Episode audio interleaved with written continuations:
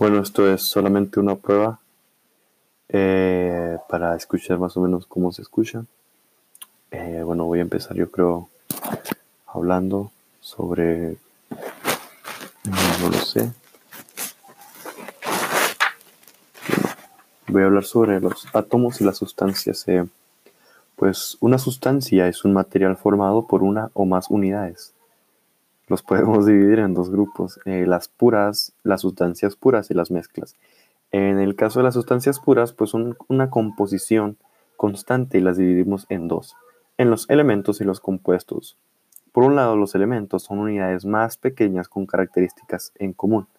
Son las unidades más pequeñas, en la que una sustancia puede dividirse por medios químicos. Son átomos idénticos, por ejemplo, el oxígeno, el hidrógeno, eh, por ejemplo, el oxígeno molecular, que es el que respiramos nosotros, está formado por, por dos moléculas, digo, por dos átomos de oxígeno, ¿no? Por, ellos, por eso se llama oxígeno molecular. Su forma es O2. Y es una sustancia pura, pues no tiene eh, otras sustancias que lo alteren, ¿no? Y por el otro lado tenemos a los compuestos, que son sustancias formadas por la unión de dos átomos. Digo, perdón, de dos elementos de uno o más átomos.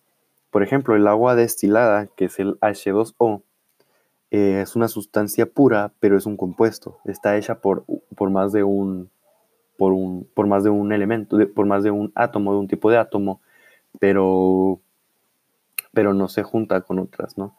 Eh, el agua oxigenada, H2O2, o el ácido sulfúrico con una fórmula de H2SO4, etc. Eh, pasando a las sustancias llamadas mezclas, estas son sustancias que se forman por dos o más sustancias puras, ¿no? Aquí es cuando ya pues comenzamos a, unir diferentes sustancias puras, ¿no? Eh, y cada una de estas sustancias puras eh, mantiene sus propiedades a, pesar de que están unidas con otras sustancias. Se suelen formar por un disolvente, el cual es el de mayor cantidad de sustancia, y el soluto, que lo definimos como el de menor cantidad de sustancia. Al no estar unidos químicamente, pues se van a poder separar por medios físicos. Eh, los podemos eh, clasificar en diferentes formas y cada una de ellas de distintas maneras. Por ejemplo, podemos clasificar a las mezclas por su visibilidad, por su tamaño eh, y por la cantidad de soluto. Comienzo definiendo, por ejemplo, la por visibilidad. Las mezclas por visibilidad las dividimos en homogéneas y heterogéneas. Homogéneas, bueno, parte de su etimología, nos damos cuenta que trae el sufijo homo, que significa lo mismo, ¿no? O sea, como cosas parecidas.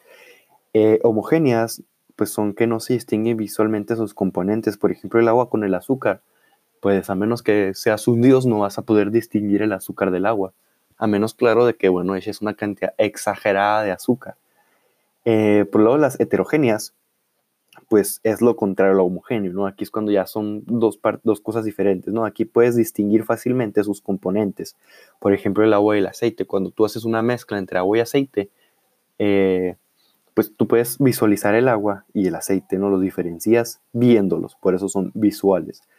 Eh, también podemos clasificar a las mezclas por el tamaño.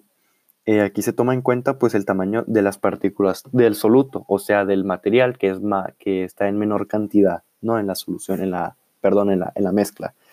Eh, por el tamaño, pues también lo dividimos en, en, tres, ¿no? En este caso, que son soluciones, los coloides y las suspensiones.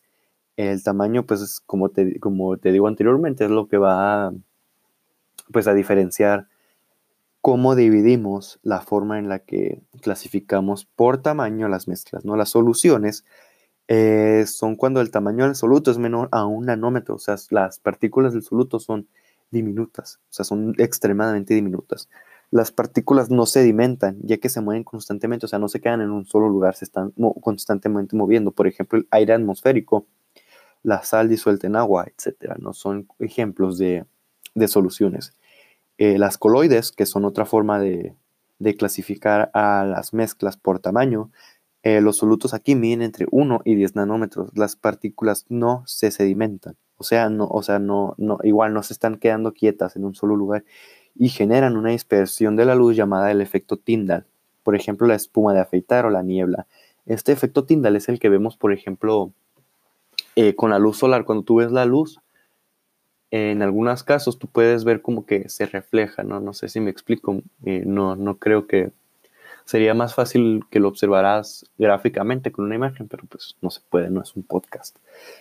Eh, las suspensiones, en este caso la, el tamaño del soluto aumenta, es el soluto es mayor a 100 nanómetros, normalmente lo vas a poder ver. Si dejas que la mezcla repose, o sea, no la estás tocando, no la estás moviendo, el soluto pues se va a ir hacia el fondo. Y, y ya que está ya que pues está suspendido en el disolvente, ¿no? Al ser más denso, pues va a ir para abajo, ¿no? Y aquí sí va a poder sedimentar. Eh, también podemos clasificar por tamaño, digo, por, perdón, por las mezclas podemos clasificar por la cantidad de soluto. Aquí en vez de ser por tamaño o por visibilidad, pues lo vemos por la cantidad, digo, por, sí, por la cantidad de soluto que tenga, ¿no? Cuando son diluidas, la concentración del soluto es baja, por lo que presentan mayores características del disolvente y pocas del soluto. Me parece que queda claro, ¿no? Eh, también otra forma son las concentradas, que es la cantidad de soluto media alta, por lo que presenta un alto grado de características del soluto. Sin embargo, pues obviamente va a mantener más, eh, perdón, las características del disolvente, ¿no? Tenemos a las saturadas que tienen la cantidad límite de soluto que se puede disolver en condiciones normales de aire y presión. Por ejemplo, si tú le echas sal eh, al agua, pues lo normal sería que se disolviera, ¿no? Pero si tú echas una cantidad exagerada, vas a comenzar a poder verlo, vas a poder ver la sal. Entonces, para que se disuelva, lo que se puede hacer es calentar o puedes aumentar la, presión que caiga sobre la, mezcla, ¿no? Eh, ahora, ahora quiero hablar un poco más sobre el átomo en sí, ¿no? Que como anteriormente es la, como dije anteriormente, perdón, es la forma más pequeña en la que podemos dividir la materia sin que pierda sus características químicas. Eh, pues los diferentes elementos, los que conocemos como elementos, eh, si tú los partes más del átomo, pues ya no tienen las mismas características, ¿no? Ya, ya entramos aquí a, a las moléculas subatómicas, ¿no? Te hablo, por ejemplo, de los protones, de los neutrones, que es lo que vamos a ver a continuación. Eh, un protón es la carga positiva. Esta se encuentra en el núcleo del átomo el neutrón también se encuentra en la carga, digo, en el núcleo y tiene carga neutra, o sea, no es positivo ni negativo, mientras que el electrón tiene una carga negativa y se encuentra fuera del núcleo del átomo. De acuerdo a estas partículas, podemos darles tres características únicas a cada átomo, o sea, con estas tres características podemos diferenciar un átomo de otro. El número atómico que lo representamos con la letra Z eh, lo da el número de protones que hay en el núcleo del átomo. Por ejemplo, si yo te digo eh, que el elemento con el número atómico 1, pues tú te das la tabla periódica y ves cuál es el que tiene solo un protón en su núcleo. Y yo creo que vamos a estar de acuerdo en que es el hidrógeno. Eh, la segunda forma, la digo, la segunda característica es el número de masa o masa atómica. Se diferencia con la letra A y se calcula sumando los protones y los neutrones del núcleo del átomo. Eh, esto va a ser, bueno, ahorita les hablaré un poco más al respecto, ¿no?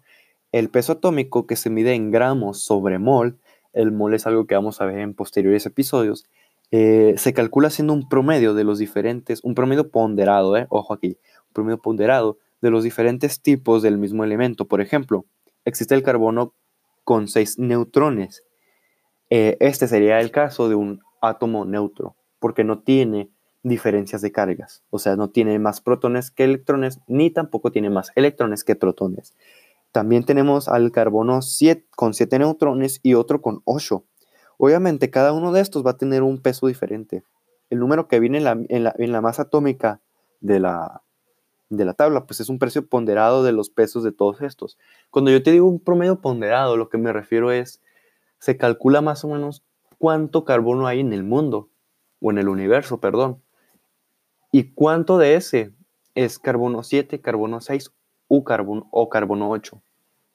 Eh, y en base a ello, pues con un promedio, o sea, el promedio que hay del total de carbono, si tú los promedias en cuántos hay, pues ya te va a salir más o menos uno, ¿no?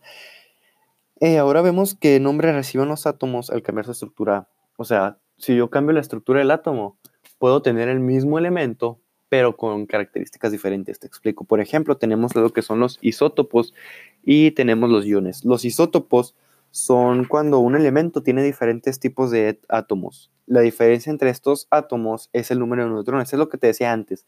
Cuando tenemos carbono 7 y, carbono 8, Eso los llamamos isótopos, porque no tienen la misma cantidad de protones que de electrones. No, no, no, perdón, que de neutrones. O sea, los neutrones aquí cambian, ¿no? Protones y neutrones, perdón, por esa equivocación, ¿no? Eh, casi todos los elementos tienen isótopos naturales, o sea que ya los encuentras en la naturaleza. Eh, solo ocho elementos, como el sodio, por ejemplo, no tienen isótopos naturales. Eh, por ejemplo, el hidrógeno tiene tres isótopos. El hidrógeno normal, que tiene un protón y un electrón, pero no tiene, no tiene neutrones, lo que hace que pues, sea solo el protón y el electrón flotando ahí en su, pues en la nube electrónica, ¿no? En el caso del deuterio, que es cuando tenemos dos Mm, cuando tenemos, perdón, un protón, un electrón y un neutrón, esta sí sería como que el que uno estaría pues más o menos pensando, ¿no? Cuando tenemos un neutrón, un electrón y un protón.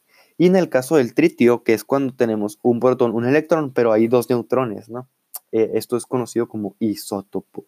Por otro lado, tenemos otro tipo de átomos, los llamados iones. Esto lo vas a escuchar eh, si estudias química, pues mucho, ¿no? También si estudias otros, otras ramas, pues están relacionadas a las ciencias, ¿no? Yo creo que estamos de acuerdo en eso. Entonces, eh, muchas veces se une la química con la física, con la biología. Entonces es importante conocer estos conceptos, ¿no?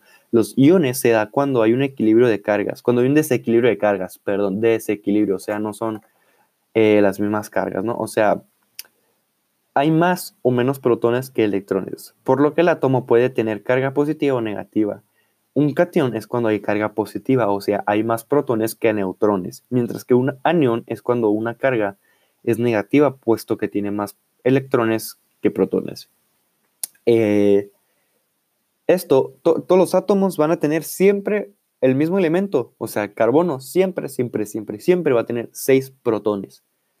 Pero puede perder electrones, puede ganar electrones, puede perder neutrones, puede ganar neutrones, y a pesar de ello va a seguir siendo el mismo átomo.